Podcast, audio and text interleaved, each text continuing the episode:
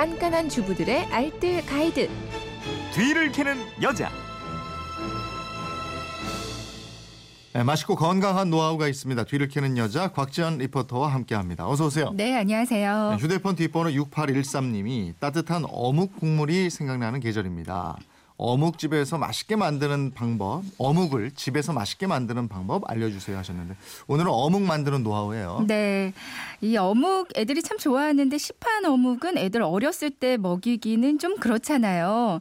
그 집에서 엄마가 직접 만들어 주시면 좋을 텐데요. 특히 채소들 여러 가지 많이 넣어서 만드니까 채소 먹기 싫어하는 애들한테도 참 좋은 것 같아요. 네. 오늘 엄마표 수제 어묵 만드는 방법 알려드리겠습니다. 제가 냉장고 한번 털어드릴게요. 음, 냉장고에 있는 재료들로 이렇게 튀겨서 바로 먹으면 맛있는 어묵이 되는 모양이죠. 네, 재료부터 한번 그렇습니다. 알아볼까요? 먼저 생선살, 그러니까 냉동실에 잠들어 있는 흰색 생선살이면 아무거나 다 괜찮습니다.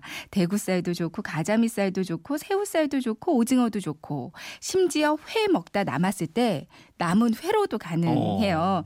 흰색 생선살 있는 거 아무거나 다 넣어주는데 오징어 새우는 껍질 벗겨주셔야 되고요. 생물이라면 뼈 바르고 살만 발라주세요. 네. 그러니까 어묵 맛은 생물 생선을 이용하는 게 훨씬 더 맛있긴 합니다. 어. 얼려 있는 거면 완전히 해동하기보다는 살짝 얼어 있는 정도로만 해동하는 게 좋거든요. 음. 그래야지 다지기도 편하고 갈아도 잘 갈려요. 칼로 다져도 되고 믹서기에 넣고 그냥 윙 갈아주셔도 음. 됩니다. 채소도 들어가죠? 네, 채소도 마찬가지로 냉장고에 있는 거 아무거나 그러니까 당근, 양파, 파, 파프리카, 피망 등등 다 좋거든요.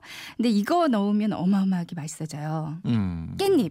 아, 깻잎. 네, 이거 넣으면 정말 맛있어지는데요. 근데 어린애들은 뭐 좀 향이 강해서 오히려 싫어할 수도 있으니까요. 네. 적당히 한 10장 정도만 넣어주시고요.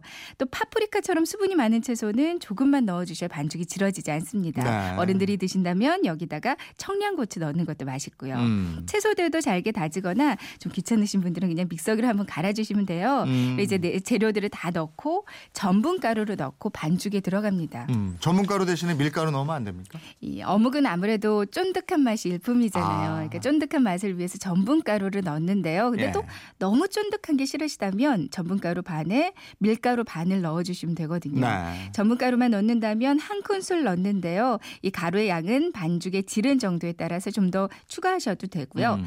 여기다가 소금 조금, 후추 조금, 맛술을 두 큰술 정도 넣고 약간 진득하게 한 10분 정도 반죽해 줍니다. 네. 이 맛술이 생선 비린을 제거하기 위해 넣는 건데요. 어린애들이 먹을 거라면 맛술 대신에 레몬즙을 살짝 넣어주셔도 음. 되고요. 그래서 바로 튀기면 돼요? 네, 이 바로 튀겨도 되는데 냉장고에서 한 1시간쯤 숙성시키면 더 맛있어져요. 어. 가끔 시장 지나가다 보면 이 어묵 반죽을 숟가락으로 이렇게 뚝뚝 끊어서 바로바로 튀겨주잖아요. 네. 집에서도 이렇게 튀기시면 되거든요. 어묵이 반죽이 워낙 질기 때문에 손으로 빚어서 기름에 넣을 수가 없어요. 좀 어렵거든요. 네. 그러니까 달궈진 기름에 숟가락으로 똑똑 떨어뜨려주면 되는데 반죽이 이제 기름 위로 둥둥 뜨면 다 익은 겁니다. 네. 근데 기름에 튀기는 게 싫으신 분들은 이대로 종이 호일 에 적당한 크기로 싸주세요. 네. 양쪽 끝에 사탕 모양으로 돌돌 말아서 음. 찜기에 넣고 찌면 담백한 맛을 즐기실 수 있고요. 오븐에 구워 주셔도 되고요.